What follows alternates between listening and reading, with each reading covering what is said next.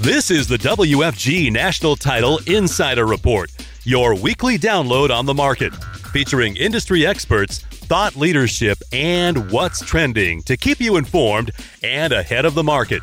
In this week's download, founder and executive chairman Patrick Stone offers his perspective on the economy, the real estate market, and what we can expect in 2019 you know the global economy has created some angst with quite a few people. I, uh, you're seeing a fairly significant and protracted slowdown in Europe, which is compounded by the Brexit issue and the inability to solve that you know, actually Germany had negative growth, I think, in the uh, fourth quarter. France has slowed down, but overall the European Union has slowed down, and people are thinking that it might tip into a recession. China is slowing down, and a lot of concern about Chinese debt, what's going on with China, and all that, of course, is amplified by the trade issues. We had retail sales in December that plunged, and uh, that caused a lot of concern among people. It was very, very surprising to see retail sales drop in December because historically that's a very strong month and then the trade conversations and the tariffs, and uh, just a lot of people worried about a lot of things. In the background, you've had emerging markets, which have been slowing down for about a year, year and a half. And actually, I think it's a little bit overblown. I, and the reason I say that is I think we've bottomed out. Uh, the emerging markets are bottoming out or have bottomed out and uh, should start recovering a little bit. China, the president of China has uh, gone, has become very verbal about making sure that people understand that they are focused on managing or helping manage the economy and making sure they're focused on the economy. You do see a tremendous amount of money still leaving China despite the restrictions. I think uh, last year, there's almost 250 billion spent by Chinese tourists almost 100 billion more than American tourists spent worldwide. So uh, Chinese are getting a lot of money out of China still. But I think things in China, if we get the trade issues resolved, I don't think China will plunge into a recession, but they will slow down to about 6% GDP growth and then down into the fives over the next few years as they mature. Uh, we're going to have low earnings in the first quarter because they're going to be compared to last year that was stimulated by the tax cut. Having said all that, I do not think that the economy is going to go into a recession right away if we get through these tariff negotiations with something that's reasonable, I do think that we have some legs left in the uh, in, in this expansion. Now it's uh, we're in the 116th month right now. The record is 120 months under uh, under Bill Clinton. So by June we will uh, tie that, and uh, we'll see where we go. But I, I'm not as alarmed right now, maybe as I was a couple months ago. It does it does appear that we have bottomed and, and settled uh, settled down a little bit in the emerging markets, and I think you'll uh, I think you'll see an okay first quarter and maybe even a little bit better second quarter, and we'll see where we go. Okay, Pat, we covered a lot of ground there, so take a breath. I got a question for you. Let's back up to you talk about Brexit. We've been hearing about that, dealing with the implications of that for two years now. Trade, China, all it takes is a spark. We, you know, we light that fire, it smolders. That's been going on for a couple years now. It it sounds like there will possibly be some some resolution to that, right? We've we've been waiting for that, but that continues. That can continues to get kicked down the road. Is there any resolution to the, the trade issue coming in the in the near term?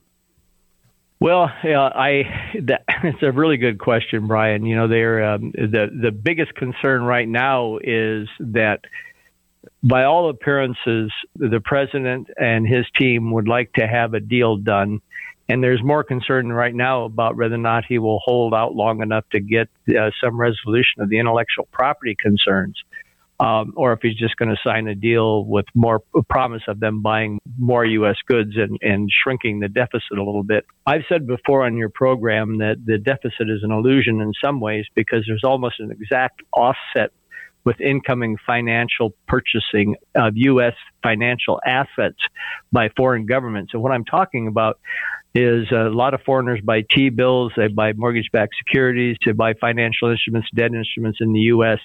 And if you look at the incoming, the surplus of incoming investment dollars, it's almost exactly lines up as an offset to our trade deficit. So I'm not so much worried about the trade deficit as I am uh, getting China to be a true equal participant in the World Trade Organization following the rules.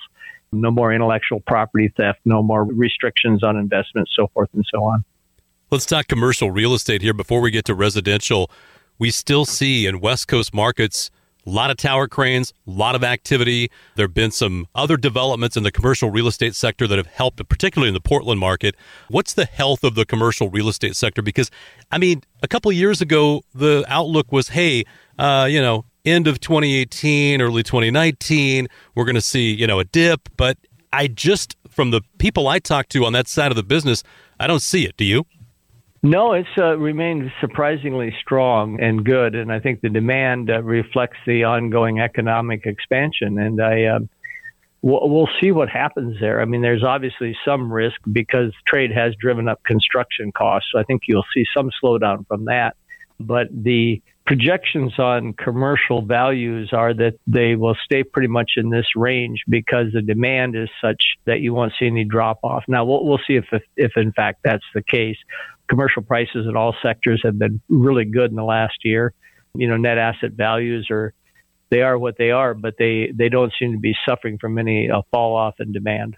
Residential real estate, uh, really, for the first time in 20 years, everybody's talking about it being a normal market, equal buyers and sellers, um, the ability to to get deals done and not have multiple offers. Now, I just talked to an agent in, on the east side in Portland who said, you know, there's still those pockets, there's still those neighborhoods where you have multiple offers. And are we really in a, a, a balanced, normal market now? No, no, we're not even close. Uh, we've, we know, in all honesty, Brian, we're, we're closer than we've ever been. But but uh, the demand is going to exceed supply for probably the next six years. Household formation is going to far exceed new construction, both single family and multifamily, for the next six years. What is happening now, though, that is perhaps a little is encouraging. Two things. One I think realtors are sensing it's a more normal market because properties have less bids. They stay on the market longer because we kind of hit an affordability ceiling. You don't see a lot of bids in excess of the asking price now, and properties are on the market for three and a half, four months. I mean, we're not still not quite to where the the historic average is for time on market or discount the listing price. So we're not there yet, and demand's going to keep it a little bit ahead of it. But I am encouraged because you are seeing appreciation slow down to a more normal historical rate. And I think if you look at the last 20 years, we've averaged about 3.6%. We will probably be under that this year annually on a year over year basis. Uh, you know, I'm saying somewhere between three and a quarter to three and a half percent. But what's really encouraging if you're in this business is you're seeing wage and salary growth over 3%. So what I call the affordability gap is going to narrow very quickly. I'm going to suggest, and I may be, in, may be too optimistic, but I'm going to suggest by the second half of this year, you're going to be in an environment in which you actually have interest and demand all the way across the market, and you're going to start seeing more first time buyers. You're going to start seeing more move up buyers. And by spring of next year, you will be in a more normal market where you have a full range of people participating, uh, all at all levels of economic class, all price ranges, and people moving up. And uh, we haven't really seen that. So that would be a normal market to me. And I think that's probably still to be really in effect, probably still a year away, but we're headed that way. Patrick Stone, Executive Chairman and founder of Williston Financial Group and WFG National Title joining us here on the Insider Report. And I think it's uh, what you said is appropriate to define a normal market. It's, I guess, normalizing right now toward that normal market. And that's a great point about getting first time buyers and move up buyers back into the market and people who still had damaged credit from the last recession. I mean, we're yeah. still, you know, self employed borrowers and, and others who are still reestablishing themselves and really missed out on a gigantic opportunity the last seven or eight years. There are quite a few people who did, Brian. It's really unfortunate, and uh, you know, and, and the truth is, we still don't have a normal mortgage market. And by that, I mean I don't mean that the market is there's anything screwy going on, but we don't have the GSEs out of conservatorship yet. They're still owned by the U.S. Treasury, and until they're out of conservatorship, and we we have a truly private capitalization process around mortgages and a reemergence of the secondary market mortgages we won't really have a completely normal market. So I'm hoping that happens over the next couple of years. I hope it's not a rash decision or a political decision. They need to be properly capitalized and it needs to be done correctly. But we do need to get them out of the U.S. Treasury. They've been in conservatorship now coming up on 10 years, which is crazy. We haven't seen much talk of late about interest rates, the Fed raising interest rates, and uh, we know how that works with the housing market and mortgage rates. Uh, it it sounds to me, and I want your opinion on this, that things are fairly stable. You know, you talk about other aspects of the mortgage markets, but rates themselves seem to be fairly stable right now. They are right now. And what happened is that the Fed quit raising rates because you had a strong drop off in any inflationary pressure. Now, I'm going to tell you this I would be surprised if we don't have a rate increase this fall because I do think the wage and salary growth to get the trade issue and the tariff issue resolved, wage and salary growth and whatever, and, and uh, an outlook, a little bit more optimistic outlook, you're going to see inflation get back up above 2% and be trending upwards. And then I think the Fed will raise the rates probably in October.